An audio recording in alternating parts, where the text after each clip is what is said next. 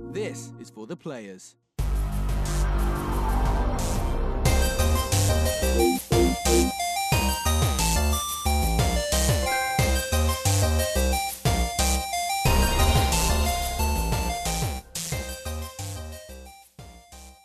I'm Ryan Betson. I'm Max Cooper. And this is for the players, the pop culturist PlayStation podcast. For 40 years of playing PlayStation and 10 plus years in that games media combined. I'd like to thank you for joining us in this PlayStation conversation. this PlayStation conversation happens every Monday morning at 8 a.m. on your on your podcast services of choice and 9 a.m. Australian Eastern Daylight Savings Time on the YouTubes. I like. I feel very proud every time you do it. Hey, Paul, what's going on? I do feel very proud every time you, you, you dive in on on the spiel. But this, if you want to join the PlayStation conversation, head over to facebook.com slash group slash the pop cultures, Twitter, Discord. All those links are in the description below. If you want to join the conversation as it happens, just like I gave uh, Paul the shout out for, head over to patreon.com slash the pop culture. Support us at any dollar value. Get yourself a nice little sneaky link where you can watch us record this show live. If you want to support us in a once off fashion, head over to popcultures.com slash shop. We can buy shirts and other assorted shit with our logos on it. We are also on a Twitch, twitch.tv slash the pop culturists. How are you, man? What a mouthful. It is not mouthful. Like, I think I, I that was a nicely condensed version. I think I kind of pelted through it. I feel I may have missed something, but I think I might be all right. No, it sounds pretty good. Just pretty on point. How's your week been? Week, yeah, not too bad. You mm. know, just going through the motions now. Got two weeks left of work. Everyone seems to be already taking their holiday, so work's been super cruisy for me, which is awesome. Um, Yeah, obviously, your son's birthday yesterday was good fun. Yeah, so my son turned three this weekend, uh, which is nice. Uh, so yeah, we had a big shindig for his birthday. He's got himself a couple little toys that he's been doing the rounds on. Like kind of goes one from one to one to one to one. Uh, got a little cash register that he's a big fan of. Has he has he mastered the reverse yet on the Uh, no, on the electronic car? no. So he has that, and then he has uh, one of those little motorized uh, diggy thingies. And now it doesn't the digger part doesn't move, but he just kind of. It has a functioning bucket, but only functions It's very as a because it's a fucking bucket. Like it doesn't move. it's just an actual bucket. Um, so that's fine. And then he's got one of those uh, red and yellow pedal car thingies. Yeah. and loves it because he, he has one at daycare that he and his other and his friend uh, they just seem to hog them above from everybody else. All I hear about is him and his friend do, going cars. It means they just do laps, and if no one else gets to go with the cars. So like obviously he likes it. We should probably get him one. Love that. So this morning he came in, um, and he all his presents were inside the shell, and he's like, "Oh, car!" Opened the door and just pushed everything that was inside the car out, and then it's like, yeah, he's loving, loving that little cash register that we got him as well. So it's kind of a that um, was given for him. Sorry, and so it's a good collection of cool things, but um, it's very because we're having a discussion before we started this about our own like mortality, uh, and there is nothing that I've said this before. But there's nothing that makes you come to turn like makes you focus on your own mortality like your child. Mm. Like this is the thing is you know he's like, wow, you're you're three. Fuck. Like it doesn't feel like it just doesn't feel like it's been three years. And on top of that, then it's like, okay, well it's three years, and I've, Millie and I have been together for like eight years now. Mm. And then I, you know, I finished high school, you know, twelve years ago. Myself hurt. Yeah, well, I had this I had, this conversation with friends this morning. Like, I've been I've been married for three years, but I've been with Ali since I was seventeen. Yeah, and you're like I'm, thirty. I'm thirty next year. Yeah. We got baby number one due in literally three weeks. Mm-hmm. Like, this year has just gone crazy fast. Yeah, it's just that thing because like Facebook memories keeps pumping me up with these old things. It's like, uh, hey, remember this status from eleven years ago? And like you know, I was working at this job in Melbourne. I was like, oh. And then you then you remember all those people that you met in that time. You're like, oh, no, fuck, it's about 20 of Yeah, them. I I got one of those. It's like, oh, remember remember when you used to work three jobs? And I'm just like, oh, I used to be so good. Oh, Actually, much so much a better person. Yeah, then I, well, you know, of course, you get reminded with all the horrible statuses that you used to make. I'm like, delete and delete and delete. yeah. Very rarely do I like anything I reshare from memories that last like three years. Because prior to that, I was a dumpster fire. Yeah, they were not good. I was not, I was not a very well put together person. But uh, we are here to talk games. We are. How, what have you been playing this week? just Star Wars. I finished it finally. Yay! So I'll chat about that a bit later. Yep. Um, other than that, not much. Yeah, I'm in a similar boat. So I uh, I finished up Death Stranding this week.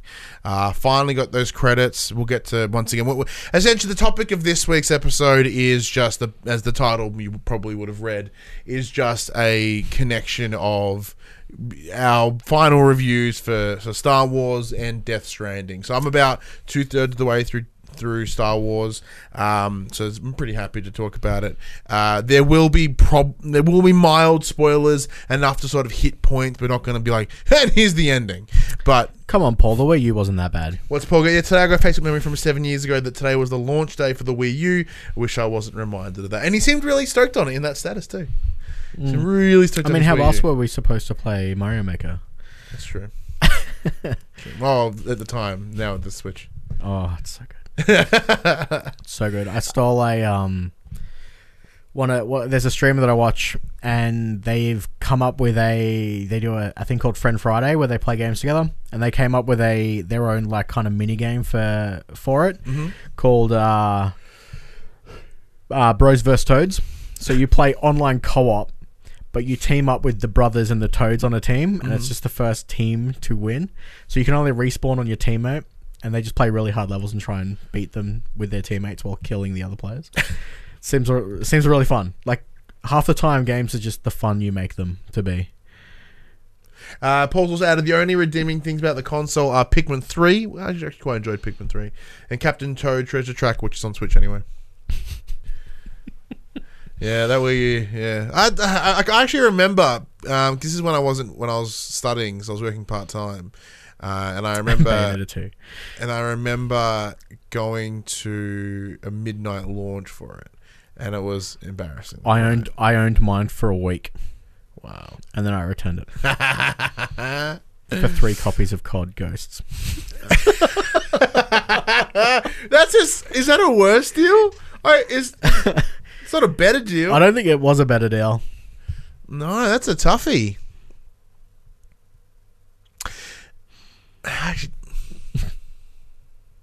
I don't have an answer for that. Yeah. I'm trying to rack it out. Like, is it a better deal? Yes? No? Probably not. Probably not. Probably not. But yeah, outside of like Star Wars and Death Stranding, I don't think I've played anything else. Because as I, as I discussed, I may have discussed last week. I don't know anymore. Is my goal for the rest of the year was to get credits on three more things. Yeah. Um, because I'm currently sitting now- now with Death Stranding. I'm I'm on credit 15 for the year. Because you know, for those that may not be jumping in, so my uh, my goal for every year is to finish more games. That's Yep. always the thing. So uh, from a couple of years ago, when I realized I played 60 something games and I finished two of them, I was like, all right, man, I need To be a bit more I need, selective. I need to I need to be more selective. I need to get more credits because like I can't justifiably review stuff if I don't see it all the way through. Now, mind you, many of these games I played in the past were like half, three quarters finished. yeah. I just never got across the line because something else would come out and I'd have to change it. So now I've changed my, my, my tack, I've changed my approach, and I'm intentionally trying to finish more games. So with Death Stranding out of the way, my next move was to Star Wars, and I'm fucking this close. Yeah, you're pretty close. Uh, and then we'll have Outer Worlds, which probably push me up to the rest of the year because there is no major releases for the rest of the year. I don't think there's anything till like February or March Yeah, at this me have a point. quick squiz. There's a couple others that I was gonna try push through because I do collate all mine on a, all the list on my phone. That's a shopping Mm. list. Go away. Um, Because like I was saying to you earlier, so I've got I finish up work on the the 16th of December, mhm. and then I've got one week till baby arrives. So that one week, I'm going to try and knock over as many games as I possibly can. Um, I was thinking about Rage Two actually, whether I push, th- you know, because apparently if you beeline the story, it's like six hours. Oh yeah, So I've you know put like four into it. I guess I might, might be able to. Paul's saying there was one he was big on, but it's embargoed at the moment. Ooh. Ooh, I don't know what's coming out. Sounds juicy. Yeah. I don't even know what's coming out. My my mind is literally closed off until I think it's like March when Final Fantasy Seven, Cyberpunk. Yeah, I'm in pretty much the same boat out. there. Um, because what have I got here? Oh, the Call of Duty Modern Warfare campaign. I'm pretty tight on, pretty close on that. Paul's one like too. you're wasting your time. Is that for Rage Two or? Oh, Rage 2. Yeah, yeah, yeah, yeah. It's the look. this is essentially like the trophy hunting aspect, right? You're like, okay, what can I get an easy platinum on? Like, what can I get an easy credits on? Like, I'm so close. I've already chipped my, most of my way through it. How do I get to the end of it? Same as Man of Medan. Um, I'm pretty. I was before I got a review copy. Now I can't com- comment either way. Okay, I'm confused. Right, lost me. Oh, he so oh, okay. So he was big on it. Then he played it. and that's not doing too well. Mm, it Kind of sounds Is that like Rage too? sounds like Anthem for me or Breakpoint for me. Or, Yeah. But yeah, so like my, yeah, my goal is to get a couple more credits before the end of the year. See if, uh, see if I can get to twenty. Um, I'm I'm not going to play any like cheapy quick ten minute games or anything just to get there. Like I'm not doing that platinum approach. It's just more of what have I played to get credits on. Like it'll be, oh excuse me, me wrapping up what I've finished already. So I think I'm think I'm sitting at like No, it's really not translating well through the comments. No. you could just tell me in a message and I won't tell anyone. He says on live video. Yeah, so pretty much just like wrap up the last couple things and then we'll Yeah. head then I can hopefully head into the into the new year as fresh as possible. Now there are always, there's always some that transition into 2020, you know, the next year's list as I kind of sit in January. Especially this year, January not doing a whole bunch. or February. I Or don't think. February. I'm pretty sure there's nothing. Yeah, was it until Last of Us moved like uh, that my front of the year it's fucking barren. Yeah. Yeah. Because Like- Ubisoft moved all their shit because they're like, oh, we can't come out with Last of Us, and now they're everyone's just pushed back. yeah. Back to where Last Like of Us Avengers is. is is May, or is it March? May, and then you got Final Fantasy message. Lol. All right, I'll have a look and see what it is. What it. Oh yeah, cool. Yeah, I know the one. Yeah. He did say it was. He did. He. Well, I can't discuss whether we thought about it either way. But okay, cool. Now I know what it is. So now I have context. Oh, that makes one of us. All right, let's get into the news. It's the section we call Inform the Players, where we tell you about what happened this week in PlayStation. Now, as we are approaching the holiday season, there is literally not much happening. Like, what I've pulled together is like the, the stringiest shit ever. Yeah, this is the everything's going on sale if you don't have a console and you want one now. The Yeah, I didn't like. I didn't put any of the Black Friday stuff on there because by the time this goes up, it'll be Monday. So it's like probably Cyber Monday, I guess. So there may be some deals still out and about. PSVR was super cheap. Yeah, man. Like, It's like two hundo bucks for controllers, the headset, Astrobot, and something else. yeah, that's a pretty sick like, deal. That's a pretty sick deal. Um, oh, speaking of, I I reached out to uh, Harmonix Oh yeah, for Audica. yeah. I haven't heard back yet. well, I did it Friday, so it's like, the Jesus is barren as my soul. oh, poor Paul James. Tell me about it, man. Never felt so real. Um, yeah, so I might, I might hear back. I might not. If not, I'll just fucking buy it because, like, as I said, like I, I need more VR in my life. I say I want to buy it, but at the same time, it's coming up to summer, and I super don't want to play sweaty VR summer. Yeah, I would do it while you don't have kid, because now, as I've discussed here many, many times, my when I did do it, Although I now have a waterproof mat because of my upcoming child that I've dubbed the piss rug yeah, that are easy to clean. So maybe I can get all sweaty on that. stand above that and just pour. Because we've got onto wooden this rug. floors, so if it gets too hot and sweaty, you just it's real dangerous. Yeah. Real dangerous. Yes. Yeah. yeah, Actually, well, yeah. You can get like a little rug, and that rug is your safe space in the VR. So that way, if you Yeah. know if your foot gets the hardwood, you're like, oh nope, step back. Yeah. Back. That's actually not a bad idea. 'Cause that's what we do. So the the rug that we have, or we well, it used to be further up, closer to the, to the thing. So um, those you might be like, oh nope, no, I've gone too far forwards. I'm gonna I'm gonna punch a tally in a minute. so but now we have a Death Star rug in there. So I may use the Death Star rug as my as my To space. play to play Beat Saber. Yeah, yeah, that's the plan. All right. I don't know where I was going about VR stuff, but let's get into this. Oh yeah, Black sales. Yeah. Black Friday sales. Did you buy anything Black Friday? Yeah, I bought a watch. Good on you. Is oh, a smartwatch. That's right. yeah, I bought a bought a smartwatch, Yeah, no, I which isn't here yet. I had this weird. Oh, thing. Oh, and a baby monitor. Okay, that's a smart purchase. This is how like consumerism's fucked, right? So I didn't buy anything. For- So you had the ultimate savings yeah. No, I mean of not spending anything. did. Yeah, but it was a situation of like, I felt guilty that I didn't. How weird is that? Oh, also the the watch wasn't even on sale for Black Friday. Yeah. So like technically, yes, I bought something, but not for a Black Yeah. Friday sale. It was it was fascinating. Like I'm sitting there, I'm looking at all these deals and you know, like quote unquote deals. You're seeing on the social medias, everyone's like, "Look at this shit that I bought on Black Friday, whatever, whatever." And I'm like, I've not bought a fucking thing because just n- just none of it is doing anything for me. Fuck my beanie off because none of it is doing it for me. Like there is nothing in any Capitalism, baby. in any game that is on sale. I have already owned, played, and or finished. Mm. I know that that that's a weird flex, not intentional, but Yeah. it's like okay, well, what is there to win me on? Like I, I don't need a keyboard. This keyboard's fucking great. Like the, it's just a situation. It just Yeah. it was weird, and then, yeah, and then I felt that weird guilt that I hadn't engaged in a, in this social thing. You got FOMO from not buying. I did. I got fucking FOMO. That's probably the best way to explain it. Yeah, I think I got FOMO. so now I'm looking. I'm like, is there something? Uh, Paul says he, I did all my Xmas shopping and ticked off some things that I've been planning to get for a while: a keyboard and a mouse pad. Smart person. You see, it's good. It's good for stuff like that. Um, Mm. you know, pre-purchasing Christmas gifts, whatnot. That's certainly true, but like a lot of my family don't have the same interests. And as if you're me. a if you're a mad penny pincher, you can buy gift cards on Black Friday and Yeah. get like more value for money.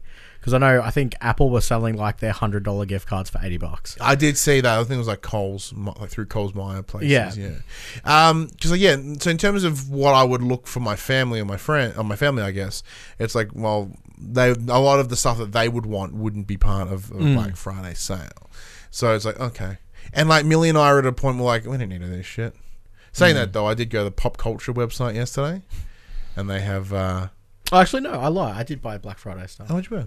Bonds, underwear, and socks. That's good purchase. That's, as as an adult, as a pro, straight up fucking adult now. Yeah, I did the same thing as Paul James. I went to Catch of the Day and bought all the Bond stuff. Yeah. um. Yeah. So as an adult, like underpants, and, like and socks. Oh, that sound. Oh, that actually makes me like heart flutter. I'm like, oh, I need to. yeah. Is it, is it funny how times change? All right, fuck. Now we're gonna get into the news. Finally, ten minutes later. Uh, Bluepoint just keep hitting shit. Bluepoint, as we know, is working on a high-profile PS5 project, which is widely believed to be a remake of, of Demon's Souls, but it is not given anything away with this another sorry with another cryptic message that has shared on social medias. The Texas-based dev has uh, has been having a bit of fun lately, penning poems, uh, which includes this one. To classics we play, our blood, sweat, tears give thanks. To family and fans, eager you stay. Cheers, rekindle flames, thanks. Today feast, tomorrow rest. Soon the beast freed from jest. Temptation we shun, then on to the next. We rest to further adorn the Genesis, an era reborn. Now, of course, the latest the latest definitely falls from the into the From Software category with references to beasts and flames, but there are some people on the interwebs who believe this could actually be a, a, a reference to the Legend of Dragoon. Now, I bring this up mostly because Josh is a big hard on for Legend of Dragoon. Uh, I don't care. And I'm a big heart on for You're a big hard on for Demon's Souls. So I thought, well, if both of you were here, you ain't. It would have been awesome. Yeah. Um. and it's sort of adding to uh, there was this one they did a little while ago, which was a which was an interesting piece that kind of referenced like 14 different games in this one post. Very. I, I agree with Paul. They might announce it at Game Awards in two weeks' time. yeah, yeah, yeah, totally announcing whatever this is at the Game Awards. Yeah, Um, and that is the, and then that's kind of where a lot of these things are sitting because there are, there are a couple other rumors in this news today because that's pretty much all we're getting at this Mm. with um with the Game Awards on December 12th and they do have their their history of reveal trailers. Maybe we'll get some cool shit. Yeah. Um, and like there's one that's come up is that Crash Bandicoot one, which I still think is the dumbest shit in the world. I, I no way that can be real. Um, but I wonder, yeah, where they're gonna go. do you reckon we'll see some Ghosts of Sushi? Ghost of Sushi, Because that's because that's just been like I haven't heard anything about that for Mm. ages, and that was supposed to still supposed to be one of their last PS4 titles. Isn't yeah, it will be the last PS4 title, but it will probably come out next year. Uh, Dragoon baby says Paul James. Paul James very excited on this one. Um, yeah, I'm not sure. I'm not sure. It would it would be cool because did did Shadow of the Colossus get shown? No, I think it was a state of. I think it was a state of play around Game of Game Awards. I don't know. Paul says they kick Shu out of his job and then then soften the deal by remaking his best work. Ooh, kicking a pain. um, next up, no more online. The always online requirement that shipped with Ghost Recon Breakpoint last month has been a thorn in the backside of many of its players, to the point where nearly a third of recent Ubisoft surveys contained responses requesting for its removal. Those still playing the game, who have now been treated to the title First Raid uh, uh, for free, which is nice, are having their thoughts taken into consideration as part of Ubisoft's commitment to fixing and improving the experience. As a new blog post states that the team is investigating whether the requirement can uh, be removed altogether. Fans have been promised more news on the subject in the new year, with the studio saying, quote, due to its scope, the remaining top result will require more investigation. Please look forward for more information on this topic by early next year. End quote. This request is just one of the many, uh, one of many the community have asked for, which includes AI teammates, the removal of a gear score, enemy AI improvements, and more story content. Ubisoft is sad to have fixes. Uh, said, sorry, not sad. I'm sure they are sad too. Ubisoft is said to have fixes and tweaks coming that will address all of these issues. However, it is cle- it's clear that com- uh, completely scrapping the online needs of the game poses the biggest talk of all to Ubi. While you only ever see other players in the experience hubs area when playing the single player portion, these multiplayer focused routes must clearly dig deeper than what meets the eye. Uh, Paul now, Paul said some shit, and, the, and then he's like, uh, all five players will be stoked. Look, lately Ubisoft are really taking care of their games. Lately, them you know giving them some longevity. I hope you know I hope it all works out for the the, the fans that are enjoying this game. It's definitely not for me. Yeah, so like uh, the the where I'm coming at with with Breakpoint is uh, I absolutely hated the uh, that shared world moment, that little hub, right? Because when you're out in the world, it feels like you and it's just you and your squad mates. Then you go here and there's like 80 of you. Like, where the fuck are you? Why aren't you helping me do all this shit? Like, it's like the shared world experience is lame. Always online is fucking lame. So to have this removed, although it's not going to change the game in many ways. I think there's a lot of other, um, you know, foundation changes that would need to be made in this game to, to make it to the standard that it should have been. But maybe removing the online is part of that and what it needs. So that that social space where you see all the other players, that's just where you kind of pick up your missions and buy like Yeah. sweet stuff for your guns. yeah. So it genuinely serves no purpose. So if they were to just remove the online thing, all it is is what you just can't see those people there because you're obviously still going to be able to go to that quote unquote Yep. spo- social space to buy the things that you want to buy. There just won't be anyone else there. That would be perfect. That'd be beautiful, actually. That sounds stunning. That instantly gives me a whole other point. Know, if I was to review it, that would give it an extra point. Um, because it's it's it's the difficulty is I would like to play it more, but the game actively makes me not. Well, see, it's interesting because like I'm. I'm a fairly big Destiny player, and I have that suspension of belief. I can see all the guardians at the tower when I go back there, but I know they're not out there helping me while I'm doing Hmm. my missions. Like I get that. Yeah, but you when you do your you find random people. Yeah, yeah. Right? So in the in the overworld, when you're kind of just exploring the areas, Yeah, then yes, once there you- are random you go pe- down into the people, but, wherever but once you once you like select a mission or something, that that that mission is instanced. Like there's no one there but your party. That I'm okay with because the i- because when you're doing that shared world stuff, you'll find random people just piss farting around, Hmm. and like that's the thing. But once you leave this hub, you don't see shit. You see so no so one. so the, the the whole island of of Breakpoint is instanced, but that one point. Correct. Correct. So it's really jarring. Now I'm like I know I know Paul has a copy of the game and we are supposed to play together and we have it. But could you imagine how crazy it would be if there if you like walk outside and there's just like helicopters and shit flying around with random people in it? Wi- wi- Within minor context, that'd be great. Like look at look at um like they'd have to remove so much like uh friendly fire to a degree. Because they- like could you imagine you like don't have friendly like- fire anyway. Yeah, I know, well, don't you? I don't think so. Because like if they could blow up your stuff, like imagine just it'd be like GTA Online. There'd be some asshole just sh- flying around, just destroying. Mm. But the, yeah, with GTA, the game's built that way. Yeah. it's a little bit different here. I get So the idea of the social space here in Breakpoint was presumably you come here and you find people that will want, I'm- that I'm- need to do missions. I mean, don't get me wrong; it was jarring because I I played the beta with you, and I'm like, where the hell did all these people come from? Yeah. I thought this was a not this. Because I think yeah, the the incentive and the idea is for them to be like, hey, anyone want to do this mission? All right, jump in with me. Let's boot. Like that's kind of where they're going at here. However, when I go into that space, I'm like, I don't fuck talk to anyone. I just mute everyone. Yeah. I have no time for this. Mm. And and even then, like, well, I'm like, well, who are the friends I can play with? But all my friends that have played it don't play it anymore. Um, Paul's, Uh, Paul Paul's Paul willing to the go. chat, We can we can still stream it. Let's we can still can. Let's start to stream it, then declare that shit and play a better Ubi game like any of them. um, look, it's still getting supported, which is cool. Um, Ubisoft do have that, as you mentioned, that like the ability to support games longer than their release window or release, you know, yeah, release window, I guess. Um, and that's positive. Where there, I, as I said, there are so many things broken about this game and how it's delivered that I don't think It's it's a shame that with the launch of with how questionable the launch of Wildlands was, and then it got better over time. It's interesting that they seem to be making the same mistakes again with Breakpoint. They're kind of, I know Bungie did it with mm. Destiny. Like, Destiny started bad, then they released a expansion that made the whole thing great. And then Destiny 2 came out and they went back to all this horrible stuff. They took out everything that everyone liked about the game. And then once that, that big Forsaken dropped, it's like everything's better again. Like, just, you've had this experience before. You should learn from your.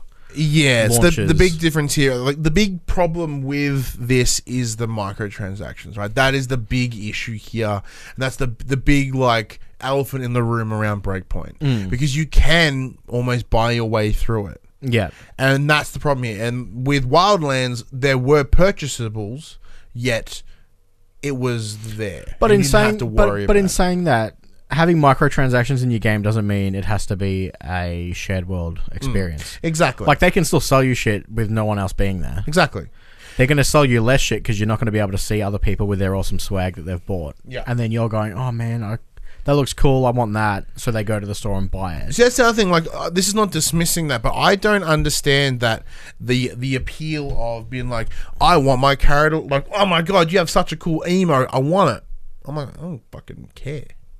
But I think that's my approach is differently because you've said you've said in the past you've been like, oh, I see that, and then you want it. Yeah, that's pretty rad. I mean, I still don't. I very rarely spend money on cosmetic items in games. Mm. Unless they're like real dope. See, it's the same. It's the same. But then that's me going to the store and browsing through it and going, "That looks cool. I'll buy it." Not Yeah. seeing someone else go, "Oh, that looks cool. I might, I might track that down." Yeah, it's the exact same attitude I have toward pop vinyls, which are behind me, if you can see. Pop vinyls suck unless they're the ones I like, and which is South Park and the Giant Slime Bob one, and there's I think I've got I've got uh, Becky Lynch down there. You mean it's one of those things like they you know they suck. And then you throw money at them. Yeah, Yeah. that's that thing. That's how they get you. um, no, speaking of pop vinyls, I do have a couple Batman ones in in the lounge room as well. Uh, bad segue. Batman rumors. Ow, my shoulder just clicked and really hurt. Uh, a little earlier this year, WB Games Montreal uh, got everyone all excited about a possible new Batman title. Uh, this game, which was all but confirmed following pretty blatant teasers, is said to be named Batman Arkham Legacy. Now, I've previously heard about one called Batman Arkham Insurgency, like yay back. Um, but I don't know. I guess that one got scrapped by the sounds. Um, will allegedly focus on the Court of Owls, uh, and it does sound pretty interesting. But there aren't any real details to go on just yet. However, word on the street is that an official announcement, an official announcement is right around the corner. A rumor suggests that this new Batman game is likely to make an appearance at the Game Awards. While not based on anything concrete, we've seen many people push. Uh, this this article come from Push Square. We've seen many people push this idea, with some claiming to have reliable sources. And we think there's finally a good chance we'll see the Cape Crusader at Jeff Keighley shindig. Um, we think that's a fairly good chance we'll see the Cape Crusader. I've just read that part. Uh, it is mostly he- hearsay, though. Whatever, whatever. How would you be around seeing another uh, Arkham game? Uh, I love the Arkham games. Yeah. I'd be down for another one. Yeah, I, I'm in the same boat. I agree. Uh, I love Arkham Knight was a bit too tank heavy. All- Yeah. all of that was frustrating to me. I don't have a lot of fond memories around Arkham Origins. Um, I remember hating it at the time, but everyone I've spoken to, like all the parts I remember disliking, a lot of commentary around the game has been like, "Look, it's not as bad as you remember." Mm. I'm like, really? I don't know. Like, I may have to check it out. Hmm. But the real thing I want from WB is where's that fucking Harry Potter game that we saw? Yeah, That we saw that trailer. Where is it? Where my Harry Potter at? because they showed that at. No, it wasn't was a leaked, straight was up leaked. Yeah, it was leaked. It wasn't And it looked didn't it anyway. awesome, and hopefully that's what Rocksteady are doing. But we cannot confirm that because you know because this is WB Montreal here. We're not talking Rocksteady's Arkham here. This isn't that same Universal Origins bit of a side story. Uh, Paul in the chat says once again, similar to the Bluepoint news, a reveal at the Game Awards makes sense given the teasing. That's correct. And he said, "Don't spill e- spill ill, speak ill of Origins." Exactly. So that's my point. I remember fucking hating it. Well, actually, spoilers for a game that was on the PS3. I hated, hated the fucking twist. You know, the whole like it's Black Mask. I'm like, sick. Finally, a story that isn't about the oh, it's the Joker. like there, like there are some things about Batman, and it's, it's a situation of like it's always the Joker, always. And every time they, every time you think it may not be the Joker, fuck you, it's the Joker. And I was really hoping Origins wouldn't do that, but they did. Made me mad. Mm, We'll get to something similar to that later. Sick. but yeah, it is. I would say it's very, it is very likely. Um, well, it's certainly it's certainly possible. Everything is possible, but yeah, because they teased this a while back, didn't they? yeah. Well, once again, it's it, as I said, because we are in that quiet period. It is very possible that um, you know, maybe the the been like, look, here's some fucking. Please tell me, please tell me things. This is a long one, and just 'cause I think there's a couple of things that happened this week around Cyberpunk that are worth talking about. Uh, once again, everything that we every every bit of news that we pull always come from Push Square. So big shout out to Push Square because we're lazy and I don't look around the internet. I just go to Push Square because they they deliver solely PlayStation shit. Makes my life really easy.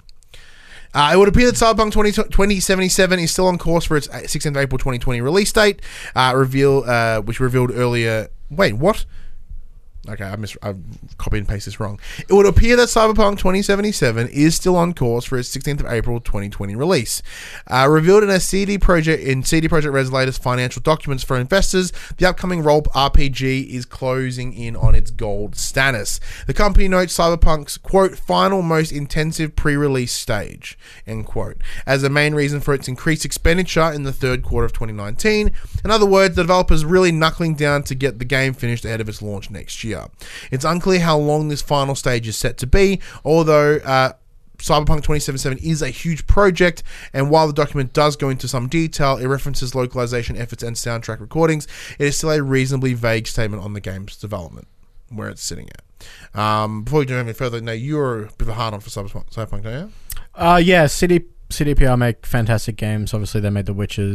Mm. Amazing games. I'm super keen for this.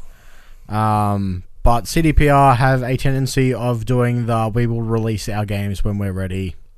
And The that's the, and it's the end of the story. So I, I do appreciate that level of respect to the to the art of making the game, and I'm happy with that. Like, I don't see them changing the date anytime soon because they do mention uh, about PS5, uh, and they said, look, it's it could be on the cards, but it's not within the launch window. So they they they have no current plans to bring it to next gen because in theory, this time next year we're playing PS5 yeah, I hope so. because you know with presumably November or October even it's now December they're in hands. Like it is in it would this time next year it would be in the wild. Oh yeah, so like obviously they have no plans it's what everyone's buying next Black Friday. oh man yeah big big big Black Friday sales. Um on that same fi- uh, financial call, the company answered a number of questions about uh, put forth by shareholders, uh, and one such question was whether Cyberpunk 27 multiplayer mode was still a thing. Which they did confirm that had been in development. Uh, that they've said that it will feature in-game. Mo- Hang on, I missed that sentence. What? So sorry, I'm just I'm just reading Paul James. we'll know more. Oh, so Jeff, uh, adding to information on WB, Jeff will have had a lockdown since mid-year la- at least. Um, this was the case in Mortal Kombat 11, and that's also WB. Yep. Uh, we'll know more in January slash February. Wink, wink. Bold ass prediction. How the fuck does Paul know? Like all the things that Paul's know, I know. Like, where the fuck are you pulling that from, Paul? Um, uh, so I'll start that again. So on the same financial call, the company answered a number of questions put forth by shareholders. One such question asked whether Cyberpunk 2077's multiplayer mode, which has been confirmed to be in development, uh, will feature in-game monetization. However, CD Projekt Red didn't answer with its usual hard no. Quote, as far as the monetization of multiplayer for Cyberpunk is concerned, we believe right now it's definitely too early to share any details on that or give guidance. The project is in a relatively early stage. Uh, joint CEO Adam Kaczynski, I'm gonna go with that, said, as mentioned, this quote what, uh, has led to wave of outrage. Before anyone rants and raves about CD Projekt Red lying to consumers, we think that it's important to contextualize the situation. Again, this is an answer that's aimed towards shareholders. If Kaczynski can offer a yes or no answer, be, uh, cannot offer a yes or no answer because the multiplayer mode is still in an embryonic state, then that's that. He's got no real choice but to dance around the subject. While it's easy to cast a cynical eye over the quote, it's clearly too early to jump to any conclusions besides. Uh, besides, it's not like multiplayer is launching with the game in April 2020 anyway, and they have said numerous times that it wants to deliver a full single player experience before they focus on multiplayer. Uh, no, you don't, buddy. We'll talk later. Oh, shit. And Jan February Cyberpunk. Oh, okay. I thought you were talking PlayStation. I'm like, what the fuck? You, No, you, no, we- you and I would know literally the same thing. No, no, no. I we I was following with the the cyberpunk news in Jan Feb. I wasn't, but oh, okay. We're gonna have to. We'll, we we'll have definitely not learning any new shit about. no, no, no, no. Uh, and lastly, posted by user Shavod and reported on by Video Game Chronicle, uh, the Polish team supposedly claiming that whilst Cyberpunk 2077, oh, that was about the length. Sorry, before we jump into that, um, one thing they also talked about this week was a bit of controversy with Cyberpunk was uh, the mic- the elusive microtransactions, right? So they, I think the, the statement that they used was more around the idea of there will be purchasables, and I, they, or there will be downloadable content. Now, for the guys at CD Projekt Red, downloadable content could simply be more expansions in the same vein of Blood and Wine and whatever. yeah, they were 3. they were pretty heavy And they were fucking too. They were huge huge expansions. Um, but again, in in for, for like if it's for multiplayer, I can see them selling skins and stuff Mm. like that because that's what multiplayer games do. Yeah. Yeah, that's certainly true. Like that is part of it. And at the end of the do- day, if they put microtransactions in the game, it doesn't mean you have to spend money on it. yeah, and like that is yeah, that's that's the bit- 'cause that's my stance, but it's also uh, an un, somewhat unfair stance in some ways. I don't know. My stance has always been if people want to spend money on shit that they want to spend money on, why can't they spend their money on it? Yeah, that, that's true free market, right? You know, so My my issue is when people spend money on a chance to get the thing that they might possibly want. That's my Bam. issue. Yeah. Um. final part, then we'll do big wrap up on, on chats on that. Sponsored by user Shovel, the report on uh, by Video Games Chronicle, the Polish team supposedly claimed that while Cyberpunk 2077 will be slightly shorter than the, the than Geralt of Riviera's third adventure, it will be much more replayable. A reason for that wasn't given, but we re- but they believe that this has something to do with the numerous life paths you can choose to follow at the beginning of the game. Although side quests are said to be much more in depth this time around, the developers at CD Projekt Red uh, supposedly compared the, the optional objective of The Witcher 3 to a single line with a few branches that stick out. With Cyberpunk 2077s, there will be uh, sevens that will be have branches that grow extra branches, thus leading to even more side quests. Of course, these quotes have come have not come from an official source. Um, are you in? So even though with this information aside, are you on the hype train for Cyberpunk? Yeah. You are. I have been Why? for a while. Um, I've played the pen and paper RPG, so this That's this is it, yeah. you know cool. I love this. Um, I love CDPR's work. Mm-hmm. They make fantastic games. They do. Um, and it, it just from seeing what we've seen, it looks like a like a world that I would like to to get to know.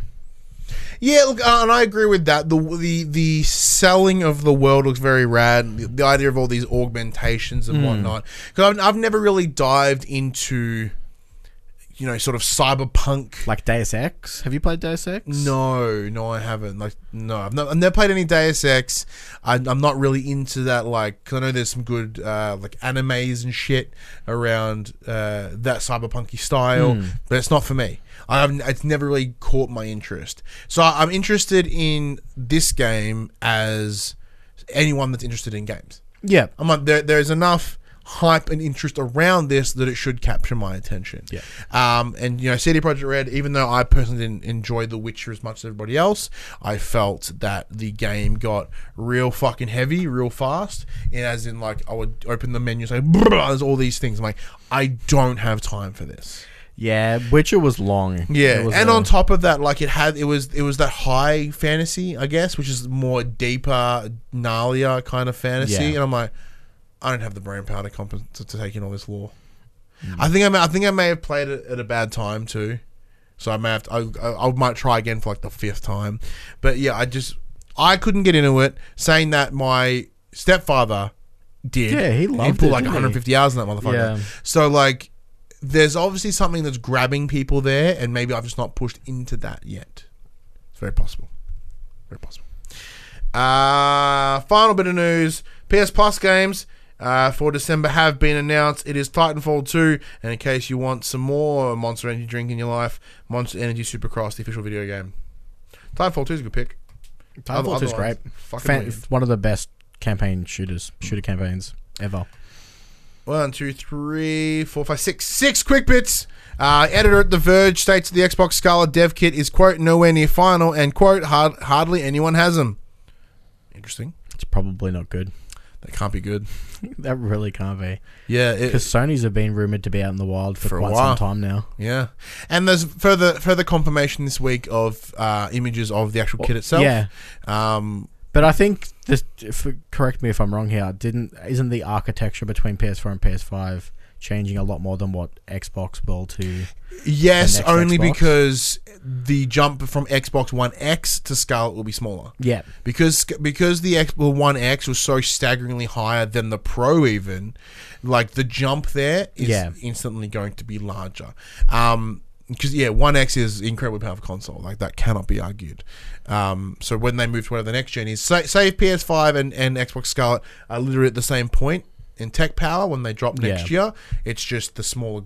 It's a smaller differentiate, for- yeah. differ, differentiate, differentiate, whatever difference. That's what I wanted, but I'll go with that. Um, but it's super weird that no one has them. Super fucking weird. It can't be good. Um, because you know, dev with a game with a console that's a year away, presumably. Devs cannot be just like, oh, we got six months before release. Let's maybe see if it works on the new hardware. Fuck no. What is this? Uh, if you're a player of Man of Medan uh, over the week, uh, if you already purchased it or purchased it before the 6th of January, you get yourself a free friend pass. ooh, you pass on to a buddy, and you guys can play uh, the shared multiplayer experience, that's cool. which is pretty rad. Uh, Beat Games, the creators of Beat Sabers, got recently got acquired by Facebook. Mm. No, Mm.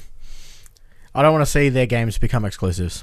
Yeah, it's gonna be a problem. That that's like my main. That's my only issue. I just don't want to see them become exclusive to the. Is it Oculus, Oculus. that Facebook own? Yeah. yeah. I just don't want. Yeah, not happy with The. VR space is small enough; it doesn't need exclusives. Saying that, PlayStation has a ton of exclusives. So does PC though. Uh, Star Wars Jedi Fallen Order is quote the fastest selling digital launch for an next Star Wars game ever. That's right. Anytime that you want to go for the uh, some sort of record to make it as specific as possible, no one can argue.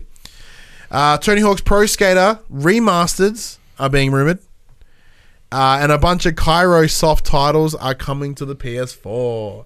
Uh, you know, what- you know the Kairosoft titles are? mm, yeah. All right, Kairosoft titles are those these rad little games you can get on your mobile. There's like one called Game Dev Story. Story. There's Grand Prix Story. Oh, okay. All the games are very similar. Like they're they're all these very little like sort of just management games. Yep.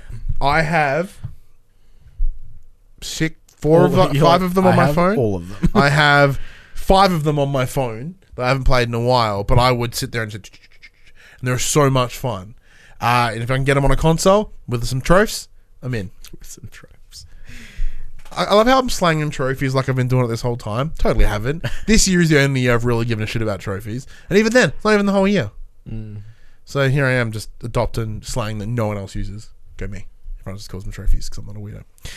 But anyway, that brings us to the main topic of the conversation where you and I, Max, we will chat to the players about Death Stranding and about Star Wars Jedi Fallen Order. And as we said, spoilers, ladies and gentlemen, they won't be full blown spoilers, but they'll be very hard low to mid spoilers? Start with you, Max. Now we we, uh, we touched on our first impressions for Star Wars a little bit ago. Yeah. My last week, week before. Um, so you so you've now finished. it. How, how many? How long did you spend with it? I think it took me about 20 hours. That's not too bad. Um, I haven't explored as much. I noticed watching you play just before we started this, you had a lot more stim packs than I did. I can't just get distracted and wander off. I think I finished the game with three stim packs, so I found one extra. I'm on six. Yeah. Dang. So I was playing. I was playing on the second hardest difficulty, Mm-hmm. and I got to a point where I was getting frustrated, and I checked my trophy list, and Thanks for coming, Paul. Paul's bouncing out because of the hard spoilers. and there is no trophies for difficulty, so Mm. I just dropped that bad boy down. Same. When, once you told me that, I was like, "What story mode?" Like, I, I, granted, I was even playing on like the hard one. I was playing on uh, the second one, which is like Jedi Knight or whatever. Yeah, so it, it got to the point where I'm like, I kind of want to just finish this game. I'm going to drop it down in difficulty, and I pushed through it. Um, How are you finding it? Like, how'd you find it? Sorry. So what brought me? Uh, I think I touched on this last week or the week before when we did our first impressions. What what brought me into this game was the gameplay style. Um, I do enjoy Star Wars games, but I wouldn't classify myself as a Star Wars guy. I've seen most of the movies, but that's the extent of my knowledge. Yes. Um, so I was keen to see a story that did not revolve around the Skywalkers. Yeah, that's my big stance about everything Star Wars. Like, can we not involve the Skywalkers? Uh, it was really nice. Um, the story was pretty good. It kept me going through the, kept me going through it. Uh, the areas were really nice to explore. I had some issues with jank platforming. I had some issues with texture pop in and out. At one point, I fell completely through the map, which I sent you the video of, which was quite amusing. I was falling for about two minutes before the game realized I fell off the map and it put me back to where I was. And then all the textures popped in. It was really weird, quite jarring. um, the gameplay, like the combat, is fantastic. If you're looking for nice lightsaber combat, um, they really stuck to their guns with just having a melee weapon. It was nice not being able to like just switch out and shoot people. Mhm. Uh, granted, you do get lightsaber throw eventually. I personally didn't use it. I never unlocked it. I was all about that uh, Up in your face. up in your face. Uh, the boss the boss fights were pretty cool. Each had their own kind of unique um, rhythm, dance to it. It was quite fun. And then there, um, it obviously had its Metroidvania moments where you'd get to a point in the map and it's like, hey man, you can't go any further. You got to go somewhere else, get this certain thing, come back later. So that was alright. You know, it, it rewarded exploration. Gameplay was fun. And what ruined it for me was the end. but I was really enjoying it to up until the end point. Uh, look, I'm in a similar in a similar space to where I'm, where I'm at right now. So I just have about two, or two, three quarters of the way through, Mm. two thirds, three quarters of the way through. Um, I do also, I do, so, I also believe that the the, the gameplay is very tight. I, uh, I, I'm getting enough of the Dark Souls uh, taste without The punishment. without the punishment, without without the uh, restrictions that come with that. Because like Yeah. when I say restrictions, I mean as in Dark Souls will obliterate you if you slightly fuck up. yeah, yeah. And I fuck up all the time because I'm not good at games. Well, the the main thing, I, and I said this to you before we started the show. The main thing that I enjoyed was if you fall off the map, you lose a little fragment of your health, and it respawns you right where you fell Yeah. off. In Dark Souls, you fall off the map, you're completely dead. And Yeah. you're back at the start. And because like the amount of time I just get booted off by something, I'm like, fuck this, and then I'm right back there. Or- and it's not even right back at the beginning of the instance. Like you just come straight back, so the mm. enemies are still there. Now, granted, that does cause some problems as well. So depending on where you land, back if they may just go and then quick you right off again. Uh, it happens very infrequently, but it's happened once, twice. So there, there's issues with um, areas, sloped areas that you automatically slide down and then have to jump onto a onto a swinging rope.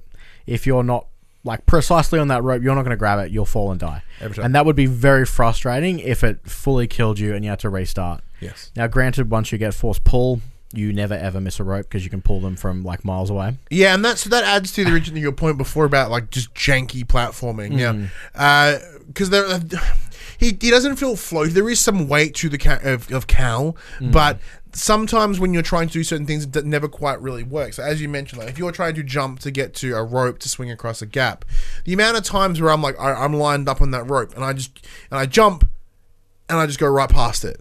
Like you, you don't have to initiate a grab; it, it's it's just done automatically, hmm. right? The amount of times just wouldn't click. I'm like, huh, fall to my death. It happened a lot. Now I didn't fall through the world or anything like like you did, but I have had similar problems with the fundamentals of the game. So I've had incredible amounts of pop in. I've come into a section to see nothing but T posing enemies. I've come into a section where you just see a creature just sliding without moving any of his limbs, and he goes, "Oh yeah, hui," and starts doing stuff. There's been sections where I've ran into an area and they stay in. Like when I say T, like T pose, as in like they're ready to go and they haven't triggered that I'm there. Yeah. Saying that though, there's been times where I've cleared out a space, I've standing there, and I just happen to turn around and they're all back. Like it's very weird little moments of just hop and then runs back. Yeah. So there's almost like there's this line because you know, originally with or sorry, report supposedly with the setup of uh, Fallen Order, it's supposed to have the same idea as Dark Souls, as in you clear an area, they don't come back until you go to a thing and respawn or whatever, right? Yep. So I cleared the area, and yeah, then I came back through it later, no respawn, and they were all there. Like every other area didn't have anyone, but some randomly this place did. And like not additional of the story, like these guys were in the exact same spot. It's almost like I went into the other room, turned back around, and they were still there. So it was like the game didn't register that I'd taken them out. Um, yeah, pop in is horrid all the time. Not all the time, but a lot. Especially when you're in the in the customization menu for the ship or your your costume or BD one, which is your little robot. Every time it's like you know you look at the other color and it's like oh, oh there it is, and I'm like I look at it, I'm like, is that all the way popped in? Yeah. The amount of time I sit there and I go, I don't think that's fully all the way through. the. Wookiees look like. Uh, Wookiees look like asshole. they look so bad. Um, they look they all look gaunt and just like thin and gross. And I understand like they kind of nailed the anatomy of a Wookiee correctly, but like the hair doesn't quite look like hair. It really does look like low texture grass, just mapped to a, like a, Yeah. frame. And like that's the problem, especially as you spend so much time on Kashyyyk, and the fact, and on top of that, the fact that they're pretty much the only initially, I'm not know the end game here, characters that are fit within the Star Wars universe. To have them look so poorly is very shame. Mm. Like it's a situation of like if we if we went to, you know, ca- like the the Wookiees are one of the most well known fucking creatures within the Star Wars universe. So I understand why they took you to Kashyyyk because Kashyyyk is cool and it's in the Force Unleashed, and the Force Unleashed Wookiees look better. So, but like, why would they not put some effort, put more effort into having them look killer? So when you go to like. I don't know, fucking Zeffo, a planet that literally never existed before. Like, there are things there that look immaculate. It's like, well, wouldn't you want to what what already exists to look up to that standard? Because like when you there are creatures like the friend at the start of the game, Prauf, whatever his name is, you meet him once, and he looks brilliant, and you never see him again. Yeah. So, um, other stuff that I enjoyed uh, was the the banter of the stormtroopers when they're Yeah. they're fighting you. Like there was a moment where they were standing up on a ledge and they literally called down to me, "Don't try it. We have the high ground." Yep. And then I was like, "Fuck you guys, I'm killing you." I, I really enjoy the panic that comes in when you bring them down. So as in, if you have a group of six of them and you take like five of them out, and then like, the guys like guys like, oh my god, oh my god, oh my god, or we have two left, and they see being like, oh fuck, and they're like, oh fuck, know, like the kind of like the like you can see, you, it's almost like they have an anxiety level within them, and as they play, as you start taking out their their squad, they get. I, I don't find I'm not sure whether they get more erratic or anything in terms of their, of their behavior. Once I've seen them like try to start running away and stumble and fall and Yeah. but I've never really seen them change their behavior because of that. It's just it, even if it's just the sound clips that are yeah. that are noticeable. Um, what else do I want to talk about? Well, the one thing because you said the one thing that really bummed you out was the story at the end. Right? Yeah, the ending kind of didn't have the payoff that I really wanted. yeah. So you're not a Star Wars fan either. No, so because I yeah, so my like I said earlier, my my Star Wars kno- knowledge is very limited. I would love to hear the opinion of someone who was like a super fan that Mm. kind of was deep into the lore to see how the, what their thoughts of the ending was. But to me, it seemed kind of it, it seemed odd. Mm. It seemed odd. Odd in what way? Like, as you did you feel like let down? It Oh, yeah, la- was- it was lacking information. I was no, I was just you let down. to- It kind of seemed Like it had, it was reaching at strings that you didn't know existed because it's like referencing other law. Like, no, it wasn't. It wasn't anything like it was referencing stuff that I didn't understand. It was more of it. Kind of made me question why. Why?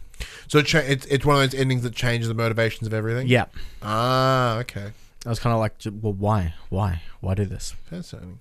Because like for me, playing it now, the story is not driving me.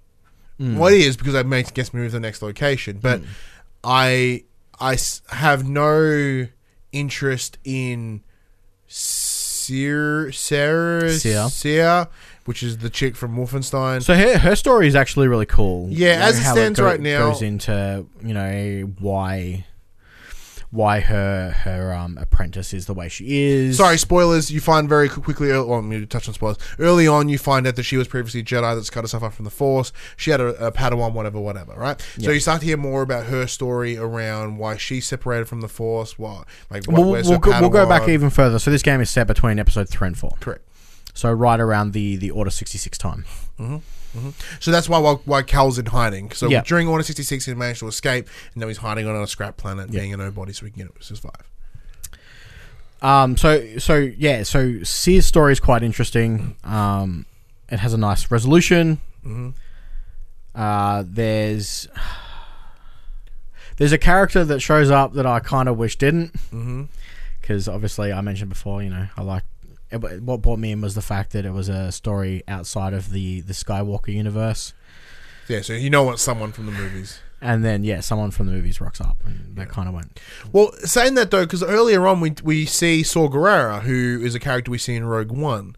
So there is Hmm. a reference to the uh, Star Wars movies here. But the best thing about Rogue One is that almost nothing to do with the Star Wars. It, you know, it's not Star Wars, nothing to do with the Skywalkers until kind of the end there as Yeah. well. So uh, seeing Saw Gerrera was cool because it, it shows uh, a lot. other people exist in this universe. Yes, it shows other people exist, and it kind of connects it to the main canon in a in a subtler way yeah, because you're like, because for if you hadn't seen Rogue One or you kind of don't remember their names, you're like, that's the guy that Forest Whitaker played. Mm. Um, and you know he was a leader of the of a, like a rebellion or resistance, sort of in that early days after uh, after the Clone Wars.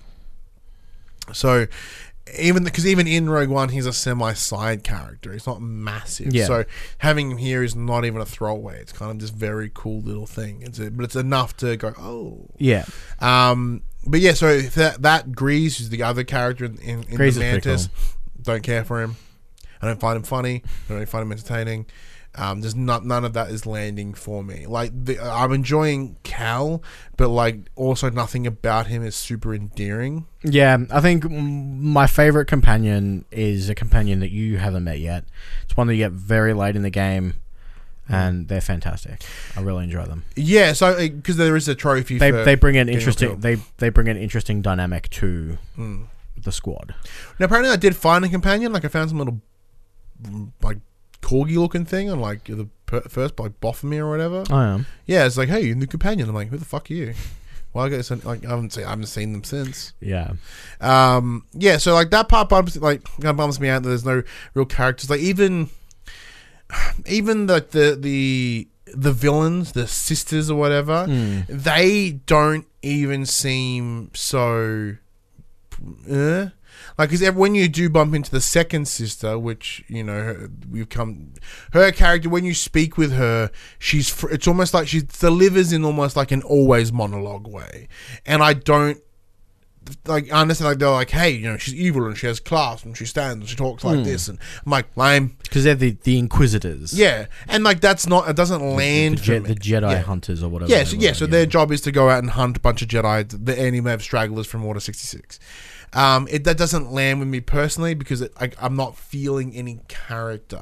Saying that though, where I'm, you know, there is some story around this particular particular woman, and even then, when I found it, I'm like, okay, cool. There's hints of stuff there, Hmm. but I'm not getting that connection. Now, you said there's a nice wrap up on some stories, here Yeah. that I haven't seen yet. So I'm sure this will come into play the the more that I that I gather up. So there is another character, the ninth sister, which is this big yellow fucking horn character that you find. It's almost like the assistant to the second sister. You fight them as a boss, but even then, there's like the shit they come out and say. It's just blame, and it's not entertain. It's not very good. Like, in ter- like, I, I'm not saying the game is the story's bad because certainly good. Like, I've never been like, ugh. And there's enough to keep you moving forward, but I'm there's not there is nothing about it that has me hundred percent in.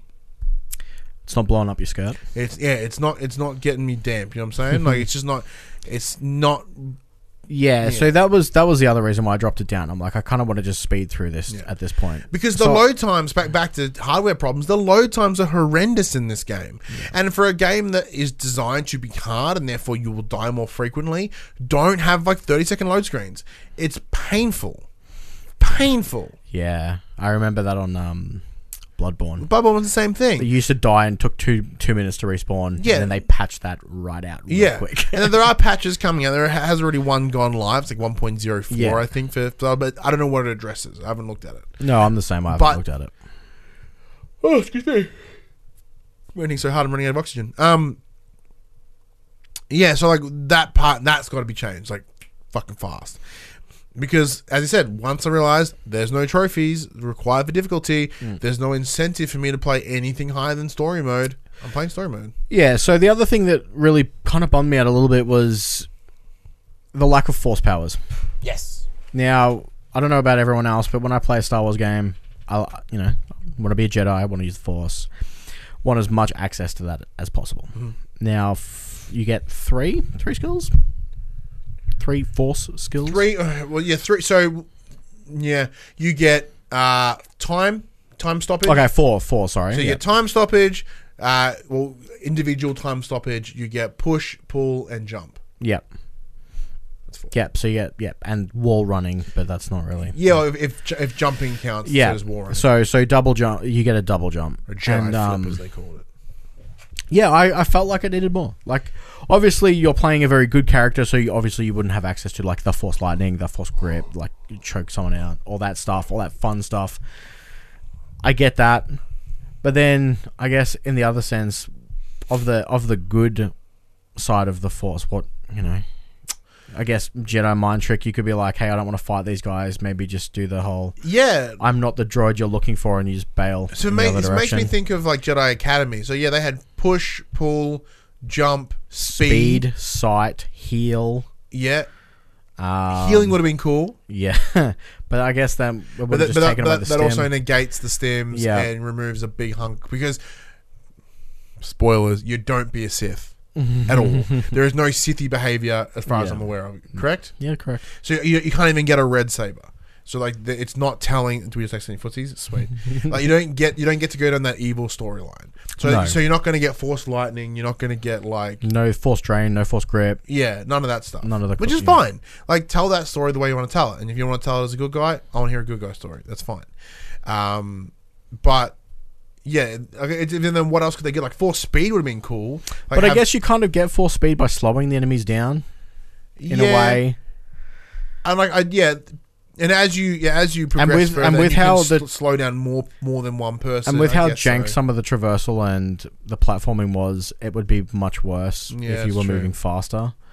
So, I mean, I guess it's just um, an empty complaint, but something that I would have liked more of. Yeah, the, yeah. The difficulty for there for me would be what else would I want to add? Mm. Like I could say like, oh, it shows more force powers. Like which ones do you want? Like, I. I super would have loved Jedi Mind Trick. Yeah, Like that would have been good. I also really disliked the fact that I had to kill people to get force to yeah, fill my force meter. That seemed very like not the Jedi way. uh, very much so.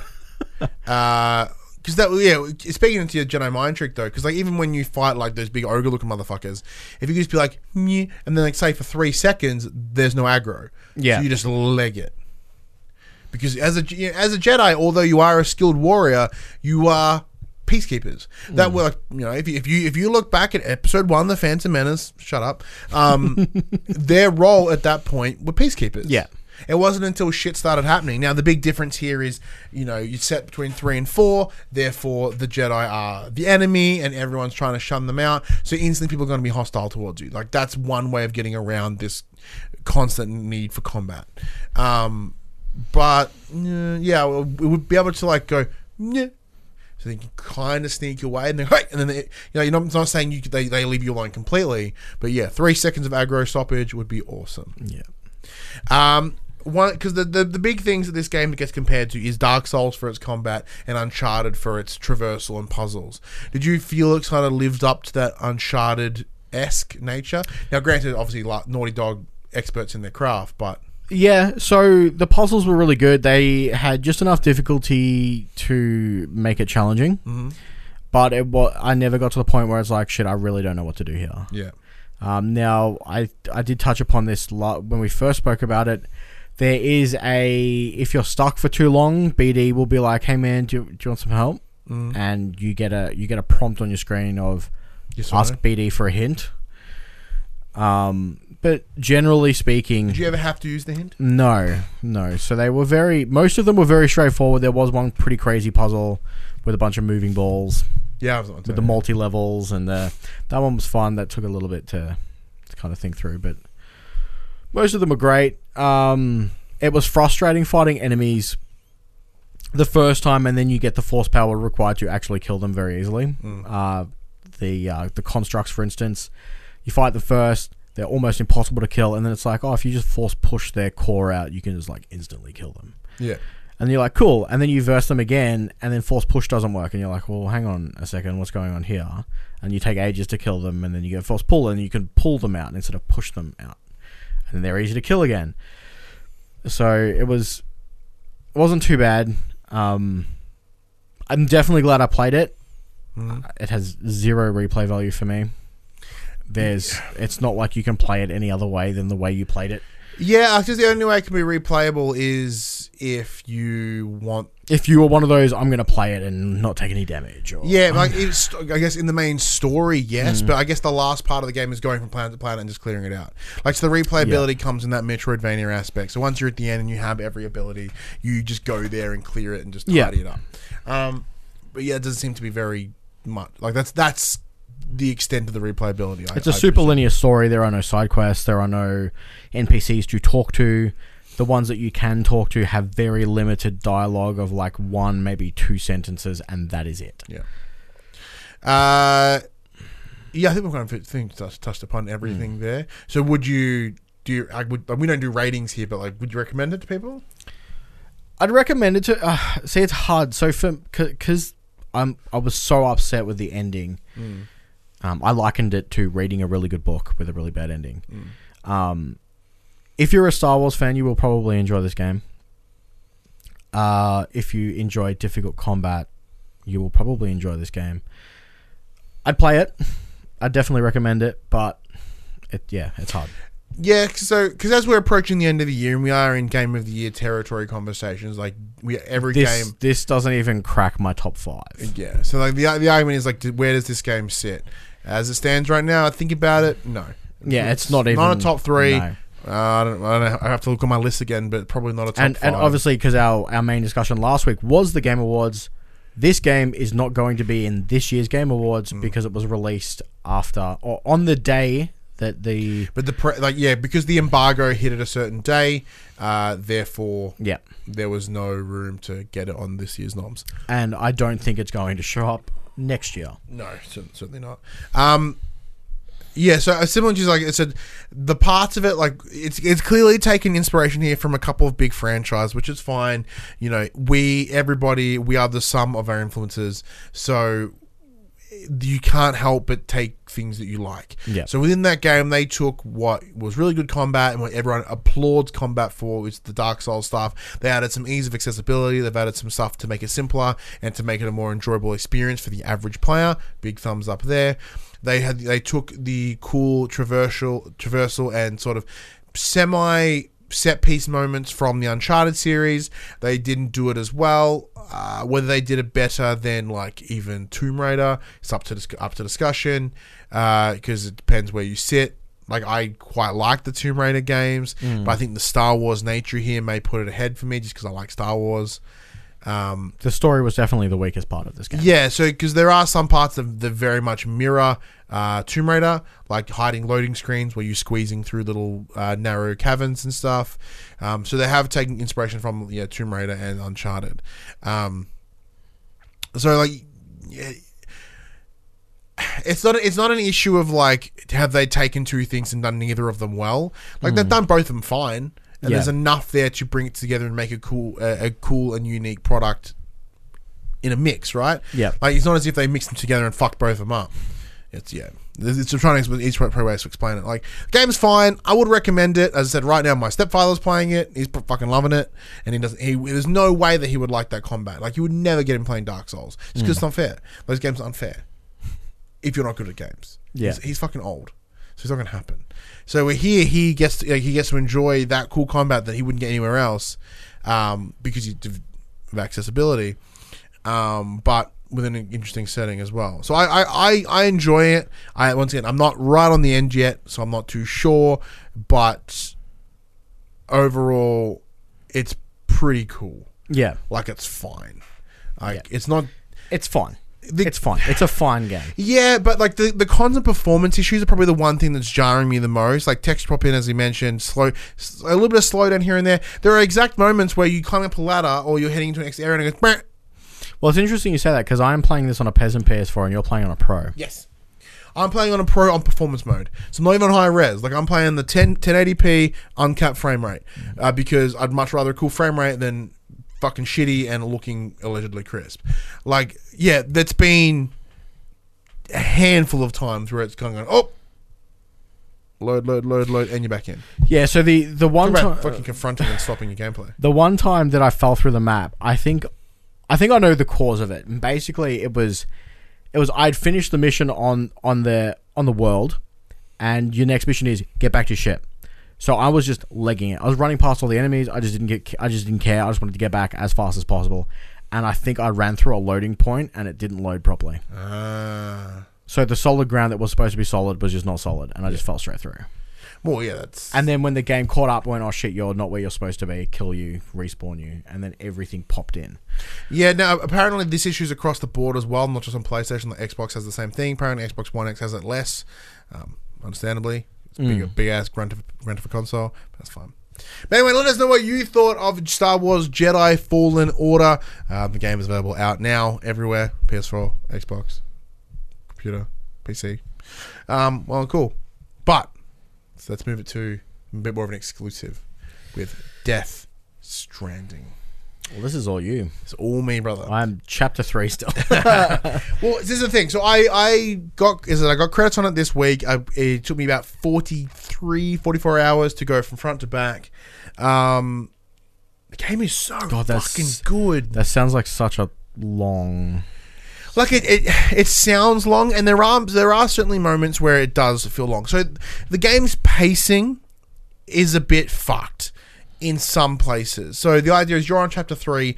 Chapter three is like forty percent of the game. Yeah, so chapter three is when it first hits its true open worldness. Yeah, where it's all about you know because there is that main story, and a lot of chapter three is connecting nodes. So to touch upon anyone that may may not know, so the whole idea is you go you go from west Co- uh, east coast to west coast, and you are reconnecting the cities across America. By doing so, you're delivering things. You're connecting them to the to the UCA chiral network.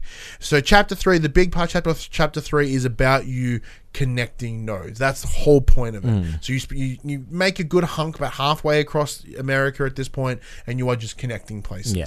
And by doing and while you're doing that, you're also just delivering other you know parcels, deliveries, other assorted crap, and it's building up relationships. Now I got in, I got into a little bit of the weeds on that because I kind of forgot of the main story. Because what I would do is I'd be like, well, I'll take the main mission. Uh, it's there. What am I finding along the way? So I'd pick up shit along the way, and I'd I'd take detours and like, oh well, I've got stuff for the the the, the weather station. I'm passing the weather station anyway. Drop it off, and then I keep going. So I never really just mainline the story.